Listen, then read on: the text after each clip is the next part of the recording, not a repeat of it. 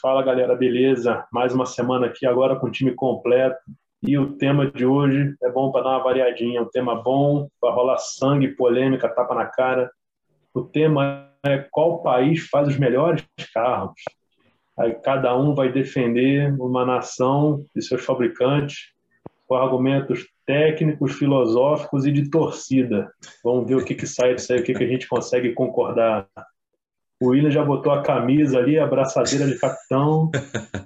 Ninguém sabe, né? Estou preparado. País que o William vai escolher. Estou preparado.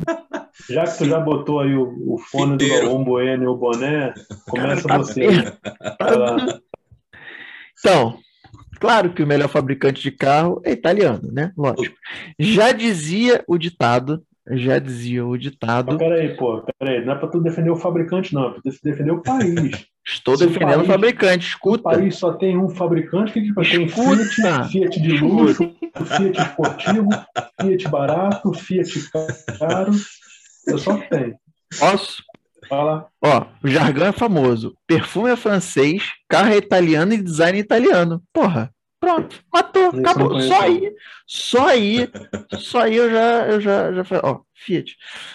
Então, a Itália nunca, não foi quem começou o carro, né, lógico, né? A gente sabe muito bem que o primeiro carro, né, que se tem em produção é o Ford, né, com T e... É, mas quem começou foi o produção, bem, né? Não, eu sei, mas tô falando, mas em produção foi o Ford.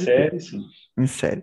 Mas eu vou ter que colar aqui, tá? Que eu tô com minha cola aqui, tá? É, mas antes do T, a Fiat já fazia carro. A Fiat Turing é mais ou menos da época do T, né?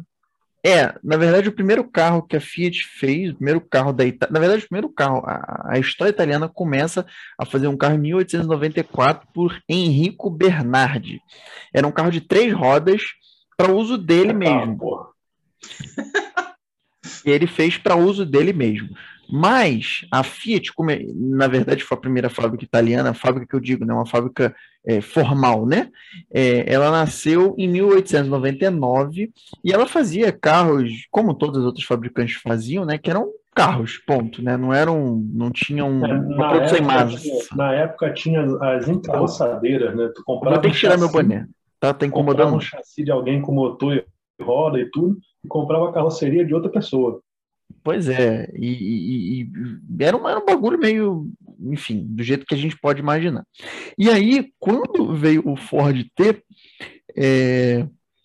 em 1919, a Fiat resolveu que ela deveria fazer, ou seja, ela nasceu em 1899, ela resolveu em 1919 fazer um carro para bater o Ford T, que foi o primeiro carro também, que foi um carro de produção em massa, né?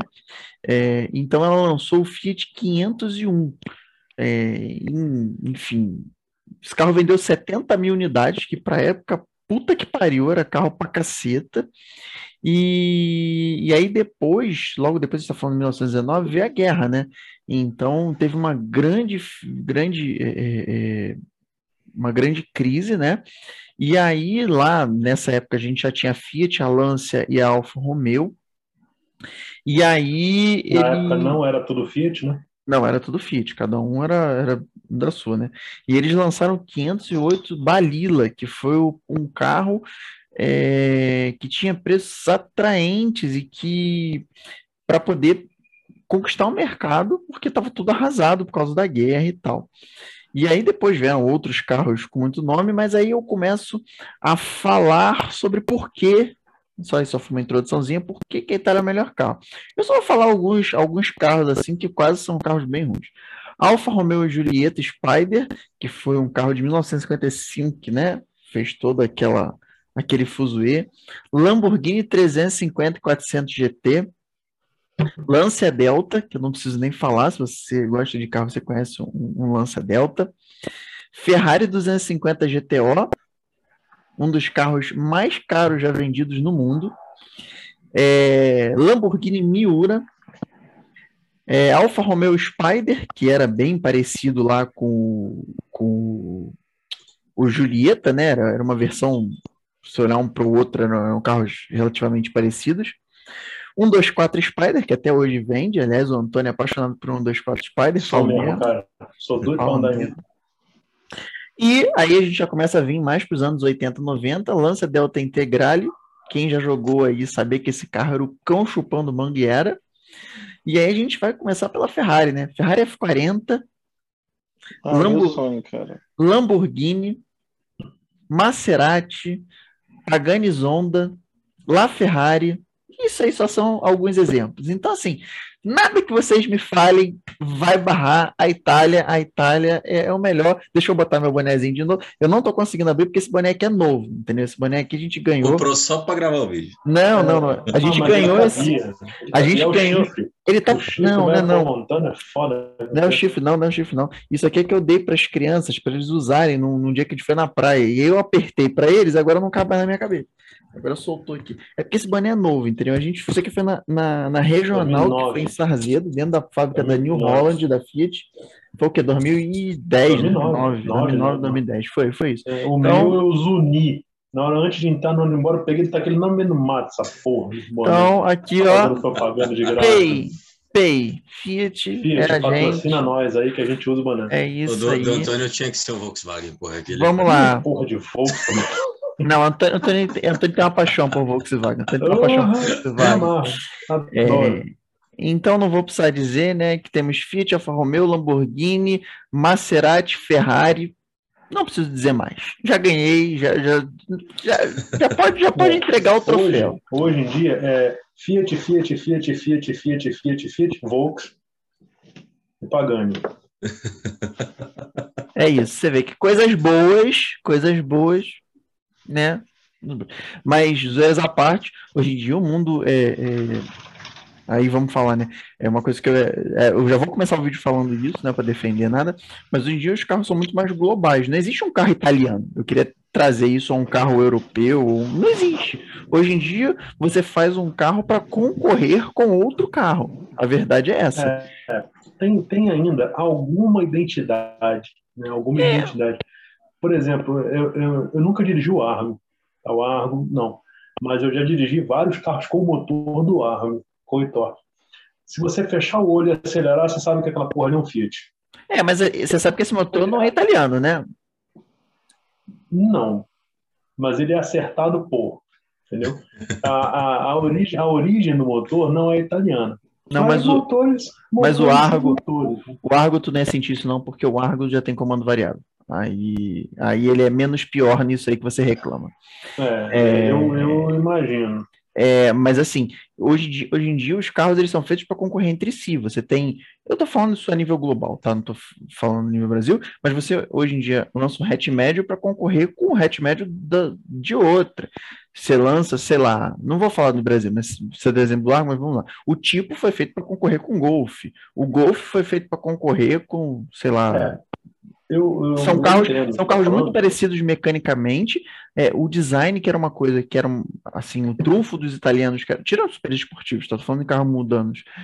Hoje em dia você não tem um design diferente. O que um carro hoje normal da Fiat tem de design diferente de um carro, de um Golf, do Honda? Cabe uma parada, cara, que quem vai assistir o vídeo aí que não conhece muito, enfim, fora Brasil, a Fiat que vem para o Brasil não é a Fiat Itália, sabe? A Fiat Brasil, o pessoal até brinca, né, que Fiat não faz carro caro, que tudo que vem caro para cada merda. O Tempra deu merda, o Maré deu merda. Então, assim, eram bons carros que não vingaram, porque por culpa da Fiat mesmo, né? Falar o mercado, não fazia manutenção, culpa da Fiat, cara. Se a Fiat tivesse tropicalizado o carro um pouquinho melhor, ele tinha mais chance de sobreviver. Mas, pô, lá fora, hoje em dia, você tem o tipo, que é um puta no hatch médio, entendeu? Tem o tipo sedã, que eu não sei o nome, e tem o tipo perua. É um carro maravilhoso, cara. E aí eu não sei o motor que a Fiat usa hoje, com certeza ele tem uma versão diesel também, não sei qual cilindrada, não sei qual nada, mas, cara, de design, o carro é bonito pra caralho, entendeu? Não sei se ele tem cara de Fiat, é difícil. O que é cara de Fiat? Não, eu digo design de Fiat. Eu acho que o único carro que preserva o design do Fiat, que é um carro parecido, é o Ticatiano. É o único carro hoje. E talvez um 2.4. Que é um carro que é inspirado. Eu gosto muito do 1.2.4, mas o 1.2.4 é japonês, tá? Não é italiano. Sim. 1.2.4 é o Miata. Sim, é o Miata, mas a cara do 1.2.4 é a cara do 1.2.4, o vintage, né? Vamos dizer assim. E aí ninguém vai defender francês, até porque francês é indefensável, né? Mas eu não sei se vocês leram as notícias, você, nosso caro ouvinte ou espectador, né? Agora os Peugeots vão vir com os motores Fiat, os novos motores turbo que vão sair agora no... Eles abandonaram o motor BMW, né? Desistiram. Na verdade eu digo para a versão de entrada mesmo. Por exemplo, o 208, ele vai abandonar, graças a Deus, o S5 e vai vir com esse 1.0 turbo que está saindo no Argo SUV, que eu não sei o nome dele ainda. Esqueci o nome dele. E também, assim, para você que está saindo da caverna agora, hoje em dia, a Fiat é dona da FCA, que é a Fiat Chrysler Automobiles, acho que é isso, não sei. É o quê? Fiat Chrysler. Não, agora mudou, agora tem um nome diferente. Eles incorporaram mais, é. Isso, eles são donos da FCA, que era Fiat Chrysler, são donos da Dodge, donos da Ram, né? E aí meio que fizeram a joint venture com a PSA, Peugeot Citroën, e formaram a Stellantis. Ou seja, Opel, Peugeot, Citroën, Chrysler, Dodge. Eu acho que hoje em dia, e a RAM, né, é tudo Fiat. E com isso, eles vão trazer esses motores de menor, os downsize, né, da Fiat, vão entrar para os Peugeots também. Primeiro vai vir no Pulse, obrigado, Paulo, vai lançar no Pulse 1.0 turbo e deve ter versões 1.3 turbo, que imagina, né, um 208 bem acertadinho de chão, com esse 1.3 de 185 cavalos, imagina como é que isso ia ficar legal. O problema é que eles vão vir casados com câmbio CVT, né? Nossa. Mas, se Deus quiser, alguém vai iluminar a Fiat, vai pegar e vai botar um câmbio manual de 6 marchas. Quando eu bravo, 12 anos de atraso, com 12 anos de atraso, os caras me apostam em CVT. E eles têm um câmbio que não é ruim, cara. Não é. Esse câmbio de 6 marchas não é ruim. Não é. Ruim é o motor. Não é. Que sai casado com o câmbio. Realmente, o câmbio de 6 marchas não é ruim, não. Não é ruim. Quando a gente fez aquele test drive no Argo, o problema ali não foi o câmbio, o problema foi o resto. Foi o peso de elefante e o motor que, porra, não... Aquele motor não combina com aquele câmbio. Mas o câmbio respondia até muito bem. A gente fez... Aquele motor combina com 2010. Sim.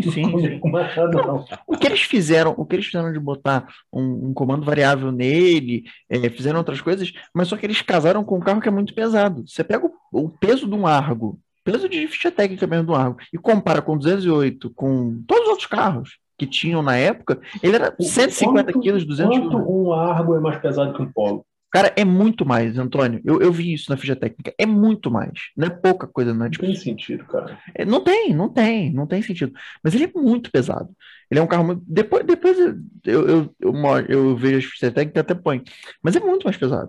Então, um carro que você... Cara, olha a ficha técnica. Se você gosta de Supertron, 139 cavalos. 19 quilos de torque. Com comando variável, porra, era pro carro andar pra caralho. Não, o carro é lento, o carro é... E você sente, eu acho que o Paulo não chegou a fazer curva com o carro, você sente quando você joga o carro na curva que o carro ele é meio... Você sente que o carro é pesado. Há muito tempo, parece um SUV. Parece que você tá dirigindo um SUV, porque, porra, tu vira, cara, tu não sente o carro responsivo. E não é tipo uma caixa que é desmultiplicada. Não é isso. Tu sente que o carro tem peso. Peso demais pro que devia ter. Parece que você tá no Siena, entendeu? Não no Argo. Então, eu acho que isso que peca no carro. Falando de Fiat, cara. Fiat Brasil, né? Eu não curto. Já cogitei teria, dependendo da oportunidade, dependendo do carro. Mas eu não curto, cara. Eu acho que realmente a Fiat, ela toma decisões de projeto que tu olha e fala assim, meu Deus, por quê? Sabe? A Fiat morreu em 2012. Algumas coisas, igual eu falei esses dias no grupo lá, cara, o interior da família Palio e Gran Siena eu acho muito feio, cara. E foi dali pra ladeira abaixo. Quando a Fiat lançou o Gran Siena Sublime, não sei se você lembra dessa porra, era o Gran Siena mais caro que tinha. Ele vinha dual lógico. Chegou no pátio que eu olhei dentro e falei assim, meu pai amado, cara, é o carro mais caro que a Fiat tem nesse modelo. E esse interior ridículo, preto com bege, cara. Mas, Antônio, o problema ali é que aquele carro foi lançado em 2012 atrasado, como todos os últimos lançamentos da Fiat vem atrasado. O Argo veio atrasado, o Palio veio atrasado. Mas assim, em 2012, quando ela lançou, ainda tinha uma sobrevida. Só que veio o HB20.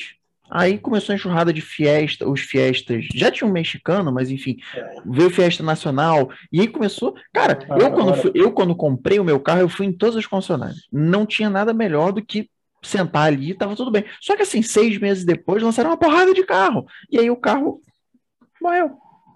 Agora sim, eu gosto muito da história da Fiat. A Fiat, porra, a Fiat parece Portugal. É Portugal que fabrica carro. Tem DNA Fiat no mundo inteiro. E nada presta. Agora, falando de carro italiano em geral. O que a galera fala, sabe? O que a galera fala, porque eu converso com um nego lá de fora, que conhece Ferrari e tal, é o seguinte, cara.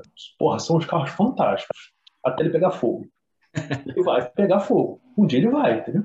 Não sei qual que é o caô, cara. A Fiat, a gente sabe, vários modelos da Fiat tem problema de elétrica.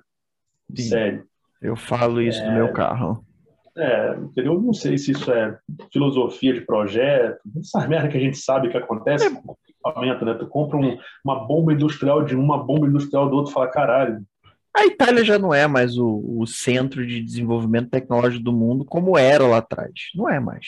O que tem na Itália assim que você fala assim, porra, nada. Hoje em dia, o centro de desenvolvimento aí provavelmente é na Alemanha. Não tem jeito, com certeza. A Fiat tem lá a galera do design e tal, mas assim, desenvolvimento, muito pouco. Porra, aí a Fiat, vamos renovar a identidade visual da marca. Novo logo. Porra, pá, Fiat. Caralho, cara, larga a bolinha vermelha que tava melhor, sabe? O Peugeot também mudou agora, né? Mudou, o leãozinho inverteu, né? O leãozinho agora não fala mais que você... Leãozinho não fica mais assim. Cadê? Leãozinho não fica mais assim, não. Leãozinho. Virou Fiat, porra. Agora ficou bom. Tinha que trocar a porra do logo, caralho. Vamos lá. Próximo. O que vai agora? Olha, eu posso ficar por último, porque... Não tem como vocês competirem com o meu país, né? Você já sabe. Vai, Pedro. Vamos lá. Cara, não por coincidência, mas o William acabou escolhendo aí a Itália. Fieteiro raiz. Tem um Fiatzinho em casa. Fieteiro que só anda acima de 4.000 RPM. Enfim. E não obstante a isso, eu como tenho um Hondinha aqui em casa, JDM, vou falar do Japão, dos carros das montadoras, né, no caso, que pra mim, pela experiência que eu tive, cara, porra, não tenho que botar de defeito nos carros, né? Alguns, lógico, né? Nem tudo é perfeito. Mas, cara, falando da questão de evolução, né, o William comentou, deu um breve histórico aí da Itália aí na questão de produção de carros, e eu acho que o que acabou contribuindo muito para a parte de excelência, né, e na maioria dos carros japoneses, de fato foi a evolução pós-guerra mesmo, né? Lógico, muito antes disso a Ford foi uma das precursoras aí de produção industrial em série, e eu acho que o toyotismo, no caso, né, que de fato o nome dele, cara, Kishiro Toyota. Acho que é... Toyota. Inventou Just in Time. Exatamente. Então, assim, todos esses detalhes, né? Eu acho que ele conseguiu unir tudo, inclusive, enfim, a parte de linha de produção.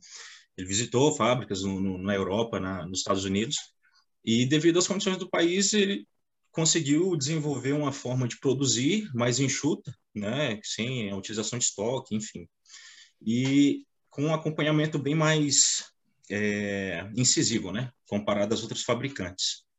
E eu acho que isso influenciou muito até hoje na questão de qualidade, né, hoje os carros japoneses, cara, realmente não são incomparáveis até nesse quesito de qualidade, de durabilidade, A manutenção muitas vezes não é lá essas coisas, porque realmente, enfim, é muito difícil de dar alguns tipos de problemas mais comuns em outros carros, mais populares, mas com relação à durabilidade, realmente são carros muito bons, cara. Quem já teve ou quem tiver o interesse de ter, você vai ver que realmente são carros excelentes. Enfim, defendo porque tenho, porque gostei e porque, enfim, os carros são muito bons mesmo. E é por isso tudo que você tem o Focus. É por isso. Mas antes de ter o Focus... É durável, a BS, ele é durável, mas ele usa o Focus pro dia a dia. É pra moer, porra. Deixa o durável lá guardado. O durável é xodozinho, tá? Sai fora. Com o Focus ele não tem que fazer regulagem de válvula a cada 20 minutos. Não tem que fazer... Ah, ó. Errata. Um ouvinte nosso, assíduo aí, que é o Alessandro, me pegou pelo pé lá no trabalho, falou, você falou besteira no episódio, você falou que o Honda regula a válvula a cada 20 mil. Não é, é a cada 10. 40. Falei, ah, tá 40, bom. 40. Então, pra mim era 20. Bom, eu tenho ideia até hoje, desde que eu peguei o Civic, eu nunca regulei não, velho. Tá batendo lá, mas tá é, bom. Porra, tá batendo. Cara... falando dos carros, é marca pra cacete. Deixa eu selecionar minhas marcas. Primeiro Honda, lógico, tá aqui. Toyota, Subaru e Mitsubishi. Não é possível. Cadê Nissan, cara? Não, deixa o Nissan. Não, Nissan é... Isso é possível. Pode ser 5, vai, Nissan também. Porra, velho, enfim. Tem... Cara, tem muito carro foda, velho. Muito carro foda. A Daihatsu é japonesa ou é coreana? Daihatsu também. Daihatsu também é japonesa. Daihatsu, né? É. Não, cara, pra mim, os japoneses, eles estão mais ou menos assim, no mesmo nível, pra mim, que os italianos. Não são os meus carros favoritos. Eu gosto muito da história do Soichiro Honda lá, do Toyota. Mas, cara, a filosofia não casa comigo. Cara, primeiro pro Japão, é um negócio desse tamanhozinho, lotado de gente. Então, os caras precisam que o carro seja que nem. Aí eles inventaram aquela desgraça dos key cars. Em que o carro cabe tu e meia alma no lado e acabou. O motor é motor de mobilete e aquela porra anda. Eles, porra, foram pioneiros aí em várias coisas, de eficiência principalmente. Sim. Mas eu não consigo curtir não, cara, sabe? Eu teria um carro japonês? Porra, até teria, aqui no Brasil, mas é porque aqui no Brasil não era o japonês, né, cara? Não. O japonês mesmo não vieram pra cá. Não, eu acho que o mais japonês que a gente tem é o Fit. Os Hondas sim, Antônio. Os Hondas são os... Não, o que eu digo de... Não, mas em questão de tamanho, né? De coisinha desse tamanhozinho assim, né? Sim. Aquele carro que parece um Lego, que o carro é pequeno, mas o banco levanta, porra, o assoalho vira do avesso, o teto, tu tira o carro e de repente vira grande. Essas porra, entendeu? Cara, engraçado, o VTI mesmo, você já consegue ter perceber um pouco dessa coisa, né? Até pela abertura do porta-mala, você tem aquele... Pela questão do... O banco dele fica plano, não é? Exatamente. Então, assim, é bem otimizado, velho. Você, dentro dos bancos, você consegue deixar tudo retinho, enfim. E o carro já é um carro pequeno também, né? E fora aí a questão de qualidade, né, velho? Falando até do VTI mesmo, porra, um carro de 92 com a qualidade, pô, de estofamento, de painel. Não, isso aí, cara... não tem o que botar defeito. Tecnologia, tudo. Sim, com certeza. O carro tá ali, pô, beleza, pega sol, já andou, entrequitei, andou daqui por Rio umas 10 vezes, tá lá do mesmo jeito, questão de interior, bate o normal, não é nada normal do que um carro dessa categoria, mas você pega um carro de hoje e você dá uns 3 pau nele e já começa a tremer tudo. Agora, assim, falando rápido aqui pro cara que tem um Civic, pro cara que tem um Corolla, e meus favoritos, pros donos de Hilux. E sempre que eu vou conversar com alguém que tem Hilux, até postei um meme na página desse assim, porque a Hilux é inquebrável, a Hilux não dá problema, é por isso que todo ano eu compro a nova. Não dá problema nunca, porra. Todo ano você compra a nova, caralho. A Hilux realmente, ela nasceu inquebrável, cara. Aquela Hilux vendida até 2006, o que nego faz com aquilo até hoje no mundo é absurdo, sabe? Talvez não existe picape que você pegue, faça o que o nego faz com aquilo ali e sobreviva. Tem até aquele episódio do Top Gear antigo lá do Clarkson, que eles implodem um prédio com a Hilux no topo, a porra cai nos escombros, o maluco faz uma sangria na linha de diesel, dá na chave, ela pega e sai andando. Aquela Hilux quadrada era assim, tá? Aquela Hilux era tão foda que a Volkswagen chegou a fazer uma picape com base nela. Me fugiu o nome agora. Na década de 80, era uma Volkswagen Hilux. Era realmente um carro quebrado. 2006 para frente, esquece. É outro carro, outra filosofia, outro capotamento, totalmente diferente. Capota. Cara, você for no Afeganistão, tem essas Hilux andando lá até hoje. Tem. Não vou falar que é um carro ruim. Não é um carro ruim, mas não é o tanque de guerra que a primeira que foi desde o início. Realmente. Não é, isso daí não é. Hoje em dia, realmente, você tem mais tecnologia embarcada, né, cara? Enfim, isso acaba contribuindo bastante, né, para você ter muitos problemas. É câmbio automático, automatizado, aí tem placa, tem central. Pô, você vai num clima mais quente, aquece ali, o módulo já não funciona direito. Então, assim... Os carros japoneses ainda são bons, sabe? Ainda são bons.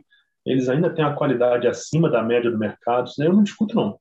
Agora, você paga por isso. Principalmente aqui no Brasil. É por isso que uma Hilux custa, sei lá, 50 mil a mais que uma Ranger. Verdade. E assim, você pergunta pra mim, vale? Não, eu compraria a Ranger. Eu compraria a Hilux. Um Corolla vale? Não, eu compraria um Jetta. Não, mas se for pra trocar todo ano, velho, compra mais barato, né? Porra, compra uma Maroc V6, ué. Compra uma Dodge Ram, porra dessa, cara. Cara, mas assim, só complementando, de carros esportivos, cara, eu ficaria ainda assim no Japão, velho. Porque são, assim, pode não serem os melhores carros do mundo, vai. Mas, cara, eu sou apaixonado. Tanto pelo Lancer, Subaru e GTR, pô, lógico. GTR tá lá no topo, mas... Pois é. Bicho, sem condições. E dar uma VTK é sempre bom, né? É de praxe. Contanto que não seja aqui na minha rua, na hora dos meus filhos estarem dormindo, tá tudo certo. Saudade passar, eu vou comprar um cachorro quente mais tarde. Cara, eu tô tentando achar aqui o nome. Volkswagen Taro. T-A-R-O. Fabricado entre 89 e 97. Se você não conhece, joga aí. Volkswagen Taro. Era uma Hilux Volks. Meu pai teve uma Hilux quadrada, a última quadrada, né? Aquela que eu falei, não era quadrada, era meio que um trapézio. Cara, assim, ele saiu de uma S10 MWM para ir para aquele carro. S10 MWM foi a melhor S10 que existiu. Mesma mecânica. E depois ela evoluiu para eletrônica. Ela tinha 132 cavalos. E tinha, se não me engano, 32 de torque. Levava o carro, cara, muito bem, sabe? Eu não sei porque a suspensão dela era muito mais acertada que o meu carro. Isso que é 7 anos mais novo, não tem explicação. Mas a suspensão era mais bem acertada. E andava bem. Meu irmão Hilux tinha 90 cavalos. Era um 3.0 aspirado de 90 cavalos. Mas de qualidade de acabamento e qualidade construtiva, não tinha como comparar, sabe? O carro realmente era mais bem construído do que esse teste. Apesar de ser um projeto que foi em 2003, já tinha quase 20 anos, cara. Era facelift, entendeu? Mas o acabamento do painel, ela tinha, não era soft touch, mas ela tinha um material mais macio na parte de cima do painel. E ela era mais bem construída. E ela era melhor de guiar. Ela era mais estável, cara, tudo isso. Só que ela lenta igual um cão, cara. 0-100 era assim, 23 segundos. Era um negócio absurdo. Absurdo, era muito ruim. Mas já, na época já existia a 3.0 turbo. Essa era a 3.0 aspirada. O freio de mão era de Kombi. Era a parada que tu pegava pra soltar, tu fazia assim, virava e fechava ele no painel. Mas era um carro muito bem construído, assim. E realmente ele passava uma impressão de inquebrável. Mas era lenta pra caralho. Vai, Antônio, você agora. Agora sou eu, né? Ninguém sabe não, onde eu vou falar. Novidade. Cara, pra mim, assim, eu gosto muito... Gosto de carro, cara. Qualquer carro eu consigo aproveitar e consigo, sabe, curtir o carro. Consigo botar defeito. Foda-se, mesmo dos que eu gosto, eu consigo botar defeito. Mas, assim, o que eu mais caso, sem dúvida, são os americanos, cara. Porque simplesmente a filosofia de projeto de carro nos Estados Unidos é foda-se. Essa é a filosofia de projeto. Ah, porra, tá acabando o combustível fóssil. Foda-se, toma esse Hellcat aqui. Ah, porque é crise do petróleo. Foda-se, toma esse Cadillac aqui com motor de 8 litros. Então, cara, os Estados Unidos hoje começou a mudar, mas é um mercado que ele é tão grande, né? O mercado americano é tão grande que ele está pouco se fudendo porque acontece no mundo. E aí os caras falam assim, ah, mas os japoneses dominaram o mercado americano. Realmente, os japoneses foram lá e conseguiram vender bem, fabricando carros americanos. Não foi fabricando carros japoneses. Porque quando eles chegaram nos Estados Unidos, vendendo a primeira geração do Civic, que parecia um chevetinho hatch, eles eram motivo de piada. Porque o vidro era muito fino, porque o para-choque era muito fino, porque a lataria era muito fina. Porra, isso foi década de 60, cara. Década de 60, os Estados Unidos fabricavam Cadillac de 6 metros de comprimento. Aí o cara vai comprar um Civic, que parece um chevette hatch, entendeu? Aí os fabricantes que vieram importando se adaptaram e fabricaram carros americanos. Você vai nos Estados Unidos, você tem a Toyota Tundra, que é do porte de uma F-250. Você tem a Nissan Armada, que é um SUVzão do porte de uma Chevrolet Tahoe. A Nissan vende. Armada. E esse lá vende Marte. Versa. Não vende. Olha que Versa vende. Versa vende, eu vi Versa pra caralho vende, lá. Vende como Cobalt vende lá. Vende pro cara que é fodido, entendeu? Sim. Agora, porra, eles conseguiram entrar num nicho tipicamente americano, que era aqueles carros do tamanho de uma casa com motor gigante. Isso é carro americano. Na Europa não existe carro assim. Nem tem espaço, porra. Exatamente, não tem espaço, cara. É, não tem. Aí na Europa, os japoneses conseguiram entrar com carros mais japoneses. Agora, nos Estados Unidos, não, meu irmão. Eles falam, cara, a Toyota... Eu acho que é tudo globalizado, Antônio. É o que eu te falo. As montadoras não fazem mais o carro com o DNA delas. Ela faz o carro... Hoje de acordo com o país, né? É. Mas, assim, quando você vai nos Estados Unidos... Eu recomendo a vocês assistirem o último episódio de The Grand Tour.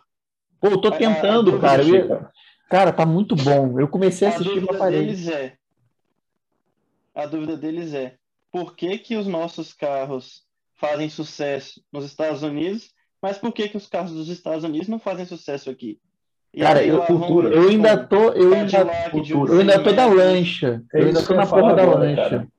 O mercado americano de carro é como se fosse o mercado brasileiro de futebol. Ele é muito grande. Sabe? Faz parte da cultura da população, o carro. Meu irmão, o que vender lá, vende. O negócio é tão absurdo que a Fiat vende o 500L. Aquela jabiraca que parece uma caixa de ovo que anda. A Fiat vende lá. E você vê ele na rua. Não é assim, tem ele na loja e ninguém compra. Você vê ele na rua, cara. No Brasil, ela não vende. É um mercado muito mais escroto que o americano. O que vender nos Estados Unidos, eles compram, cara. Eles não têm medo de comprar. Por que que a porra do Dieselgate estourou nos Estados Unidos? Eu tomei no cu com o meu Ascent, mas lá nos Estados Unidos, aquela porra daquele Ascent, naquela geração, vendeu pra caralho. Não, cara, nos Estados Unidos, vende o que vender. O que tiver na loja, vai ter gente pra ir lá e comprar. Eles são, porra, estão muito mais na nossa frente. A Europa também, mas é isso que você falou. Os carros europeus fazem sucesso nos Estados Unidos, mas os americanos não fazem tanto na Europa. Mas sabe qual é o problema? É cultura, cara. Não, eu digo até que a cultura é outra coisa. Para o americano médio, ele pode ser um americano fudido em relação à maioria, mas se você for lá e for um faxineiro, não estou desmerecendo o faxineiro, mas assim, enfim, que a classe que ganha menos ou, não sei... um auxiliar de alguma coisa, que é o ganha salário mínimo, cara, o cara ele consegue ter casa, carro, comer bem, ainda consegue tirar férias lá no regime deles lá, e viajar. Ele consegue. Tudo isso com uma dívida para a vida inteira que ele nunca vai pagar. Mas realmente não, ele consegue, mas assim, Antônio, ele vive com um carrinho que ele consegue abastecer, ele consegue fazer seguro, ele consegue fazer manutenção. Cara, o carro é diferente. O carro lá, ele não tem o mesmo peso que o carro aqui. Porque o poder aquisitivo é muito maior, Antônio. Isso, e porque o carro é mais barato. Sim, tá. Não absolutamente. Hoje em dia, se você pegar pelo dólar, a gente tem os carros mais baratos, talvez, do mundo. Mas é o nosso poder aquisitivo é uma merda. O nosso dólar também está beleza. Agora, para um americano, os $25.000 que o Honda Civic custa não é a mesma coisa que os $25.000 para a gente. Exatamente. Por isso que... E o carro lá é uma coisa assim... Você tem que ter carro, cara. Mas um carro. Carro e arma tá na cultura do americanos há séculos. Então, e tô ali a isso, ao fato de, porra, ser um país gigante, com espaço pra caralho, e ser um diabo de um povo que curte o exagero, cara. É por isso que eu gosto deles, cara. Não, eu vou tudo, né, velho? Tu vai comprar o quê? Eu vou comprar uma Suburban, mano. Tu vai comprar um copo lá, puxa grande. Os Estados Unidos teve carro, 4 lugares de 6 metros de comprimento, cara. Cara, mas lá é tudo mais acessível, Antônio. A criança faz 16 anos e ganha um carro. Sim, porque é parte da cultura, cara. Entendeu? É como se fosse vale transporte no Brasil. Toma aqui, vai andar com esse carro. O Felipe, o Felipe Boi, para os mais íntimos, ele escuta o nosso podcast direto, ele até dá uns feedbacks maneiros, ele sempre põe lá no nosso grupo. Se ele estiver escutando esse, quando ele foi para os Estados Unidos, cara, passa férias, que o pai dele mora lá. Não sei por que ele não foi para lá, mas tudo bem, não vem ao caso isso. E o pai dele morava lá e ele chegou lá, ele ia passar uns 2, 3 meses, passou pouco tempo lá, que ele foi trabalhando numa estação de esqui, perto da casa dele. Cara, ele chegou lá, o pai dele deu um... Puta, eu não vou lembrar o nome do carro. Mas o pai dele foi lá e deu um carro pra ele. Ah, o carro era uma merda e tal, não sei o que lá, mas o carro... Cara, ele foi e voltou da estação de esqui o tempo todo com a porra do carro, sabe? É, e aí tem outra parada. Sei lá quantos % dos Estados Unidos tem um relevo plano. Você tem um carro merda que anda, né? Sim. Não é igual Belo Horizonte. Tá fudido se tiver um carro com uma merda. Mas lá não tem carro merda. Lá, tudo bem, tu compra um carro lá. Não, então, tudo bem. Eu tu vou falar disso mais pra frente, mas tem.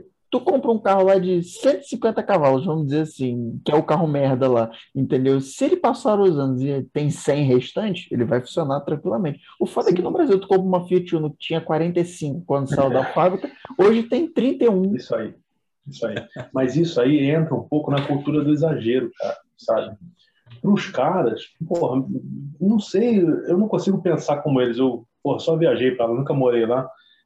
Mas a impressão que eu tenho, cara, assim, por que eu vou comprar essa merda desse BR-800 com esse motor 0.8 se com $1.000 a mais eu compro um Civic 1.5, que seja, que já é uma merda, entendeu? Ou se eu botar $500 a mais, eu compro um AMC Gremlin D8. Agora, o que eu ia falar é o seguinte, a questão da cultura. A cultura lá de carro é tão forte. E não só a cultura de ter carro, a cultura do carro americano, do estilo de carro americano. Que a Toyota, a mesma empresa que faz aqueles key cars, pela licença da... Não vou lembrar o nome da marca que faz os key cars da Toyota agora. A Scion é da Honda, se não me engano. Né? Tem uma da Toyota que faz os carrinhos. Fez um Mega Cruiser. Quem não conhece, joga aí no Google. Toyota Mega Cruiser. Sabe o que é o Mega Cruiser? É o Humvee da Toyota. Enorme. Porra, cara. Pra tu ter noção de quão forte é a cultura de carro americano. Aí, assim, igual eu falei, eu consigo falar bem do carro que eu não gosto, consigo falar mal do carro que eu gosto. Os carros americanos são os melhores? Não. Nunca foram. Nunca foram. Eu gosto muito dos carros, mas se você pegar qualquer carro americano e comparar com qualquer carro alemão, ou japonês, ou até francês, dependendo do carro, ou italiano, cara, eles não vão... Novamente, isso está mudando. Os carros estão virando globalizados. O próprio Mustang da última geração faz curva pra caralho, que não fazia assim, lá atrás. Por que eu curto muito a filosofia americana de carro? Cara, a globalização tem o quê? 30 anos que a globalização está rolando com a força muito grande. Né? Mas, assim, um exemplo disso. Na década de 80, a Lamborghini era parte do grupo Chrysler. E, assim, foi quando eles fizeram o Viper. E o Viper, ele é tudo, menos o Lamborghini. Ele não tem nada de Lamborghini, cara. Ele tem, assim, nada. Ele tem o comando no bloco, cara. O comando no motor, no bloco. Como é que isso tem o que a ver com Lamborghini? Nada, entendeu? Então, o que eu falo assim, eles Parece que eles pegam o conhecimento, sabe? Falam, não, aqui essa merda não é necessária. Não, mas você tem, porra, década de 80, cara. Tu deu o exemplo do Lancia Delta, década de 80 você já tinha uns puta dos motores turbo. Aí a Dodge fala, vamos fazer um super carro. Pô, com qual motor? Pega esse V10 da Dodge Ram aí.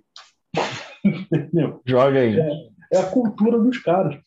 E tu fala assim, porra, mas como é que pode? Como é que vende? Cara, porque eficiência não é tudo. A verdade é essa. Quando você começa a caminhar muito pro lado da eficiência, a coisa começa a encher o saco. Principalmente carro esportivo, que é uma coisa que te pega pela emoção, ele precisa exagerar.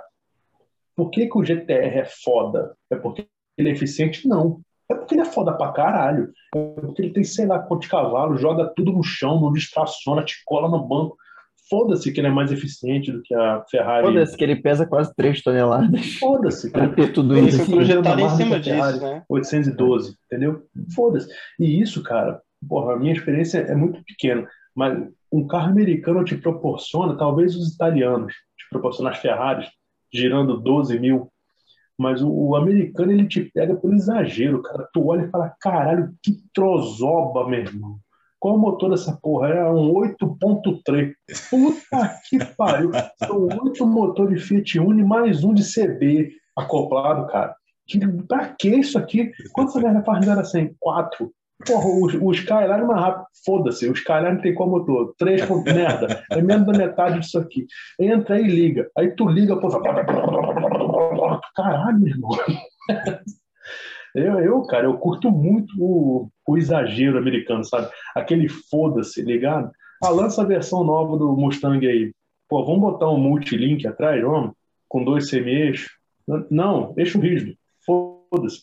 Mas ninguém mais usa. Foda-se. Bota aí. Porra, sei lá, até a Ford tá lançando o esportivo híbrido.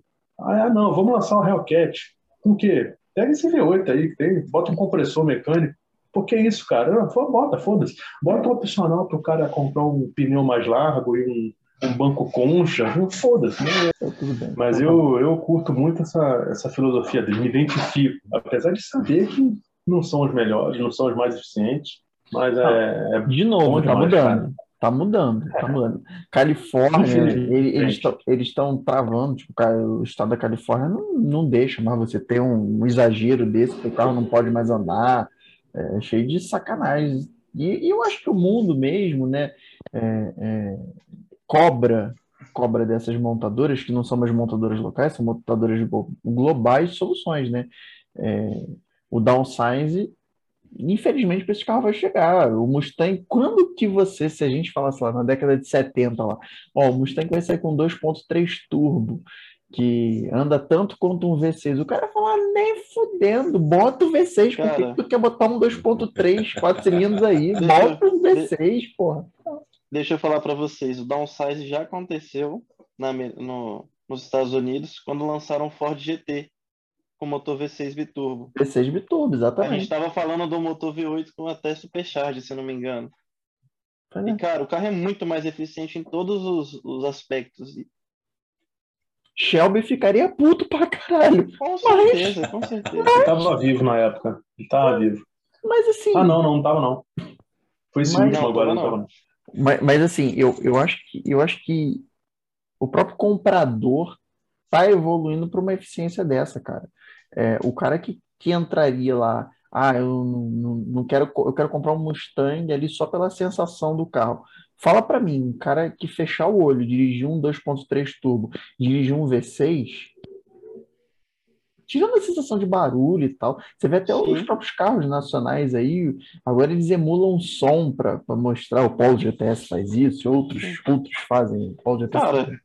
Então... Eu acho que a eficiência, a tecnologia, ela é muito bem-vinda. Você vê, você pega um Camaro, cara, é um carro que dá pra gente bater no dia a dia, cara. Sim. É um carro que vai fazer 9 km por litro.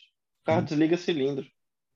Vai me dizer que não é legal você querer ter um V8 para quando você precisar e ao mesmo tempo tá andando com um carro 2.0 ali na cidade. Sim,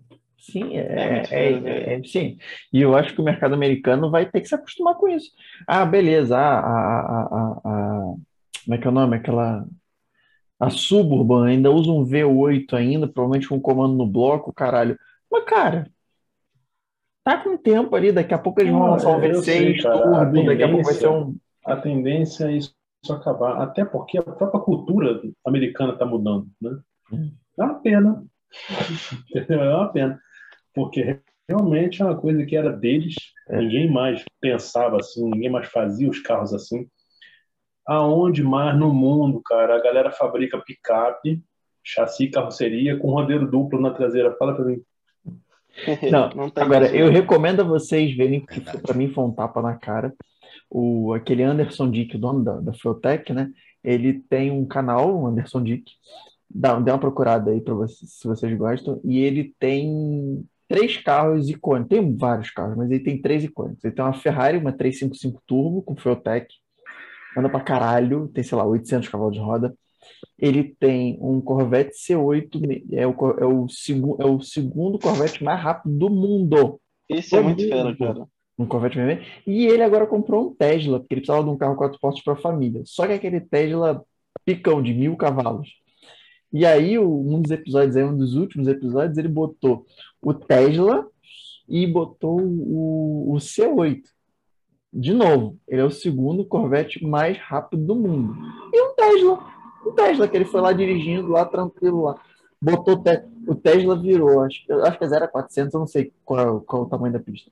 Mas ele virou 9 segundos e 2 e passou a 150 e tantas milhas no coisa.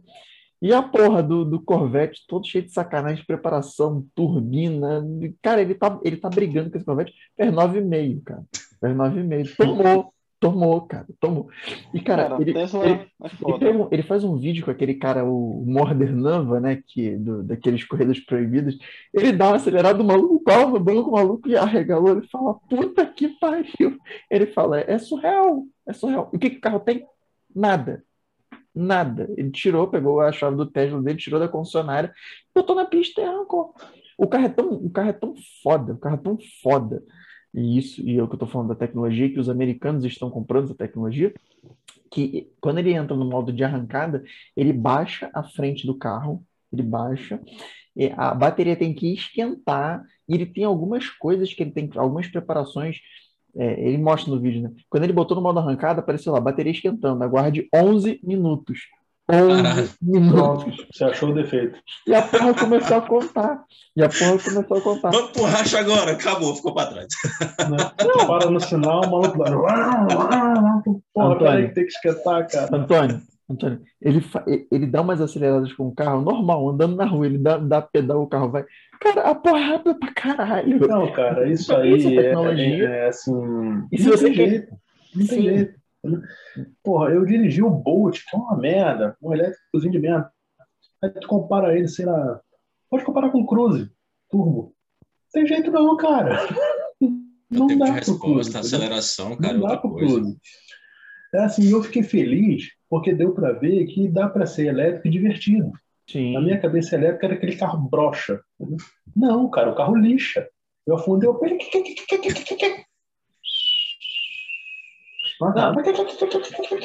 Já é uma coisa. Veja um vídeo do Anderson, que ele aparece ele acelerando o Corvette, a câmera on-board, a câmera externa, ele tem vários takes, a porra lá gritando pra caralho, blá, blá, blá, eu acho que é sequência, não sei se é dupla embreagem, acho que é dupla embreagem, ou não sei. Tem embreagem, eu sei que tem embreagem.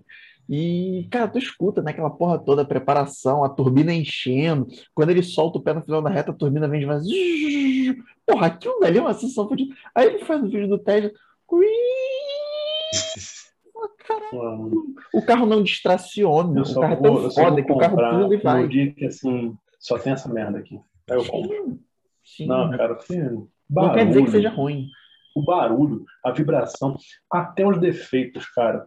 Até os defeitos, sabe? Aquela porra que tu fala assim, cara, olha como é que essa merda aqui funciona. Olha que foda essa merda aqui que é ruim. Até o defeito, porra, sabe? Eu curto demais, cara. Por isso que andar no Viper, pra mim, foi um negócio de outro mundo, cara. Aquele trambulador que tu engata a terceira, entra a quinta, tu filha da puta. Quinta, porra, quinta. Caralho, que merda. Quarta, segunda. Caralho, cara. Mas, porra, até isso, tu fala, cara, que foda que é isso aqui. É muito bom. É bom, hein? Bom, Paulo. Vamos pro Paulo. Vai lá, Paulo. Então, pessoal, me deixaram com a difícil tarefa de defender os carros alemães. Eu vou começar dizendo que se não fosse a Alemanha, não existia carro. Carlos Benz é o inventor do automóvel. Mas bora lá. Além de ter marcas icônicas, carros fodas, tecnologia embarcada, eu acho que à frente da maioria dos outros países, a gente está falando de carros que te proporcionam prazer ao dirigir, te proporcionam... Vai além dos sentidos. Se você entrar numa BMW, numa Mercedes antiga, e entrar hoje, você vai saber que carro é pelo cheiro do banco de couro. Então, para mim, não tem carro que se compara aos alemães. Beleza. Sensorial. Eu concordo com o Pedro. Nós temos alguns esportivos japoneses maravilhosos. Nós temos, na Itália... designs que deixa a gente de boca aberta quando a gente vê passando na rua. E os Estados Unidos, cara, é sem dúvida um misto de... Acho que a maior loucura com prazer de ver o país morrendo, o mundo morrendo ali, né? Você se sente, caralho, mas assim... Cara, vou trazer um fato curioso para vocês. Vocês sabiam que no Brasil, dos 9 primeiros carros premium que a gente tem vendido, 8 são alemães?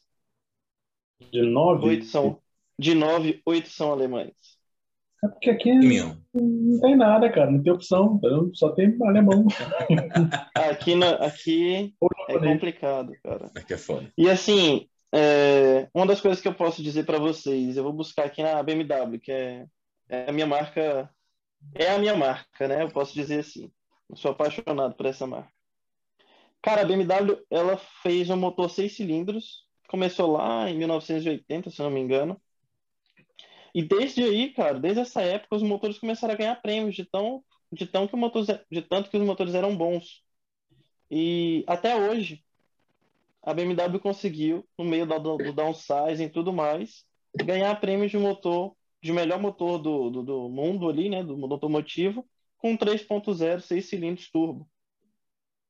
É memorável, cara. É algo assim que a gente possa parar para pensar e falar, cara, realmente, os caras mandam muito bem na tecnologia deles. E assim... Eles têm Porsche. Então, calma que eu vou chegar. A gente chega... É austríaco, cara... né, mas tudo bem. Mas... Era austríaco. Mas virou alemão. A gente chega ali na BMW, cara, com motores que ganharam 7 anos consecutivos, cara, como o melhor motor do mundo. Eu desafio vocês aí, o país de vocês tem isso? Eu digo, acho que não tem não, viu? E assim, vamos botar. A gente tem Mercedes, cara. Mercedes é o suprassumo do conforto, da elegância, entre aspas, né? Porque eu acho uma BMW mais elegante do que uma Mercedes, mas tudo bem, não vem ao caso. Isso é gosto. A gente tem ali a Porsche. Cara, se você é um gearhead e mora no Brasil, você sabe que hoje Porsche, não sei porquê, mas parece um carro popular, cara. Vai em Goiânia, vai aqui em Brasília. Cara, vai dar uma visitadinha nos portos. A quantidade de Porsche desembarcando no Brasil. E assim, não tenho o que dizer. São carros foda, cara. Quando você dirige um Porsche, você entende que você fala, porra, é diferente de tudo que eu já dirigi. Isso que eu dirigi é uma Cayenne, cara, é um SUV. Eu não tive a oportunidade de dirigir um Boxster, um Caimão, um 911. E assim, numa Cayenne você já vê que a identidade da marca tá ali presente no carro. É aquela esportividade... 100% do tempo você tem esportividade, cara. Desde o banco, desde a envergadura do painel, o jeito que tá comunicado. Cara, você tem um cluster com 5 mostradores, com o contagiro gigantesco no meio. Você tem reloginho de pressão de óleo, pressão de combustível. Cara, é muito fera. É muito fera.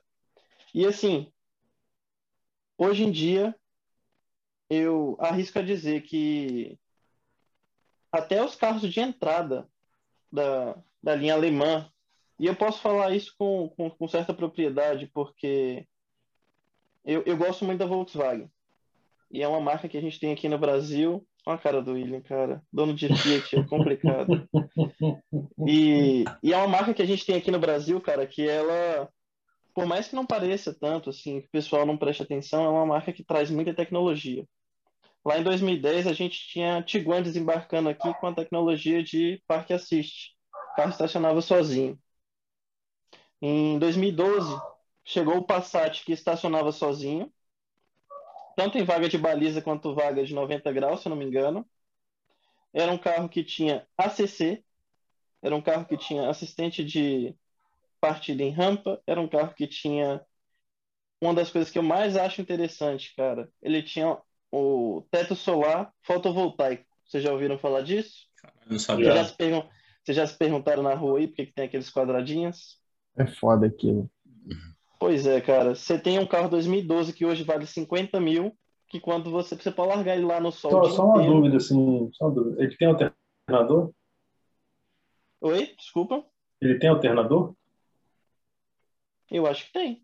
Tem. Como ele só usa... ele tem o teto fotovoltaico, cara? Caso para ligar o ar-condicionado com o carro parado. Cara, o fotovoltaico serve para o seguinte... Sabe para que ele tem essa merda? Só para quebrar. E ele mantém o sistema de ventilação funcionando, cara. Só pra quebrar, cara. Cara, eu não vou te enganar, não. Você chegar no seu carro lá, ó, depois do solzão, com o carro fresquinho, deve ser bom, deve valer a pena, viu? Deve valer a pena. Porra, vamos... Não, na próxima procurando na LX, vamos botar esse carro aí pra gente dar uma procurada, que eu fiquei interessado aí. Aí tu passa embaixo daquela passarela lá na estrutural, o cara larga a pedrinha lá de cima, assim. Não precisa disso, não.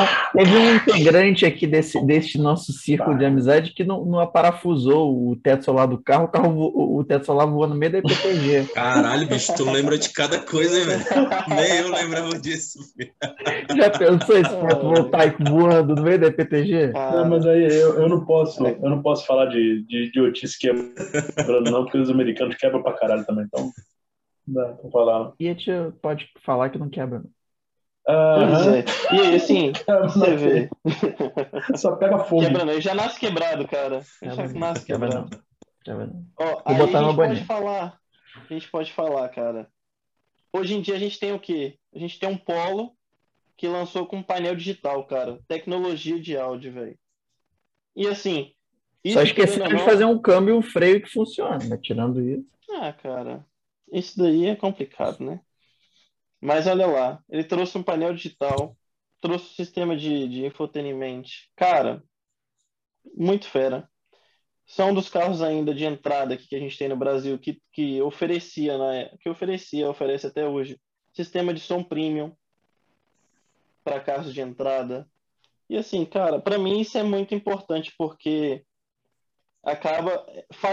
hoje em dia a Volkswagen está fazendo com o mercado o que o HB20 fez há um tempo atrás, o que a Hyundai trouxe há um tempo atrás. Ela está forçando os outros carros a melhorar. Tanto é que o Onix, que veio para competir com o Polo, é um carro de entrada que tem carregamento por indução, estaciona sozinho. Não tem mais. Você vê, tá faltando chip, porra. Cara. O 208 tinha carregador por indução. Não é que não tem mais o carro. Não tem mais o carregador por indução. O 208 tinha, gente. O 208 tinha. Pois é, 208 tinha, depois que veio no Onix, né? Agora eu quero saber o seguinte, o motor dele tem quantos litros?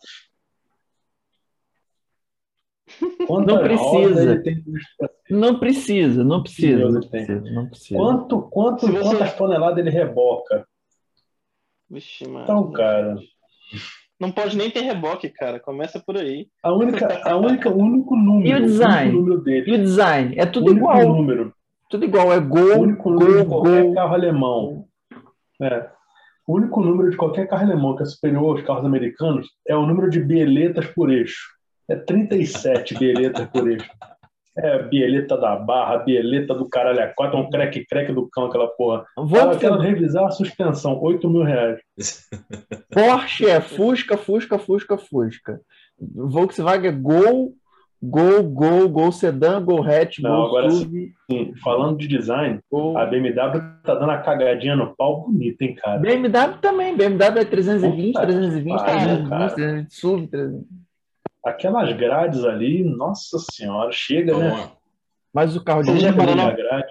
Mas o carro de perto é bonito. Vocês já pararam para reparar que a BMW está indo para um caminho que a Mercedes tinha antigamente, que eram os designs exóticos e nada convencionais, assim. E a Mercedes hoje está assumindo o papel da BMW. Cara, o design da Mercedes atualmente está ficando muito bonito.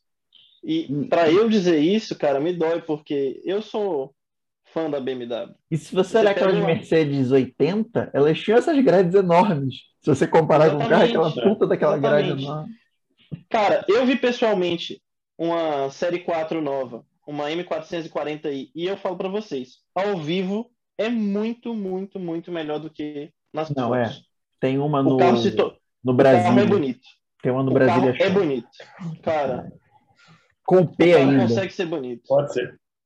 É bonito. Pode ser.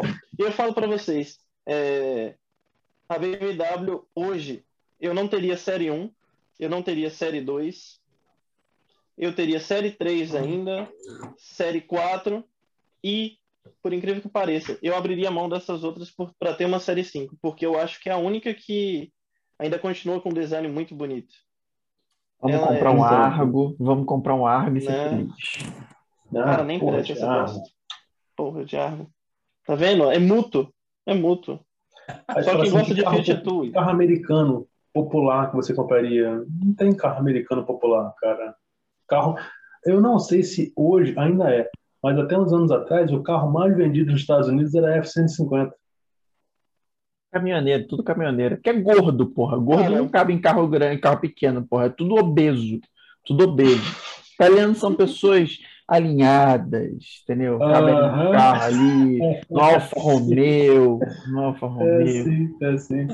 É bom que o cara chega em casa com o carro pegando fogo, já bota a panelinha do macarrão em cima para cozinhar. Pronto, tá vendo? Multiuso. Multiuso. Até que no Brasil a gente tem esses Fiat que gostam de pegar fogo, né? Não Fiat tem tipo. Mais. Não tem mais. Década de 90, é verdade. Esportes radicais. Na década de 90, os esportes radicais mais praticados no Brasil era, se eu não me engano, bungee jump, rapel e baliza de tipo. Esses três eram assim, ó, concurso, cara. O cara praticava direto, podia morrer em qualquer um deles. Aí, ó, o William tá falando que não tem mais esses caras de pegar fogo, porque todos já pegaram fogo. Já acabou. É uma marca, entendeu? Não, gente, mas é uma marca que ela se autodestrói, ela faz produto ruim, ela se autodestrói, acabou. Não tem essa coisa de ficar, entendeu? Esses V8 beberrão, essa porra de bioleta fudida, VTEC que vaza. Não, ela queima essa porra, acabou. Só fica o que é bom. É seleção autoral. Vocês não estão preparados para essa conversa. Cara, deixa eu trazer um fato interessante para vocês. Eu dei uma pesquisadinha e que a BMW, o powertrain da McLaren F1 era BMW, né? Era um motor, se eu não me engano, V12. Denominado Mercedes, não? Não. Se eu não me engano, era BMW. S70, algo do tipo. E, cara, parece que até hoje é um dos motores responsáveis, um motor aspirado, né? Responsáveis pela maior velocidade que tem. A McLaren até hoje é um dos carros mais rápidos com motor aspirado. Você sabe que a McLaren F1, para você poder mexer nela, você tem que ter um computador dotado com Windows 95, porta paralela, que aí você liga nela, entendeu? Com esse computador muito, muito, sabe, bom para poder programar ela, entendeu? Ó. Pois é, isso daí é... Dá 20 anos que a Fiotec vai ser assim.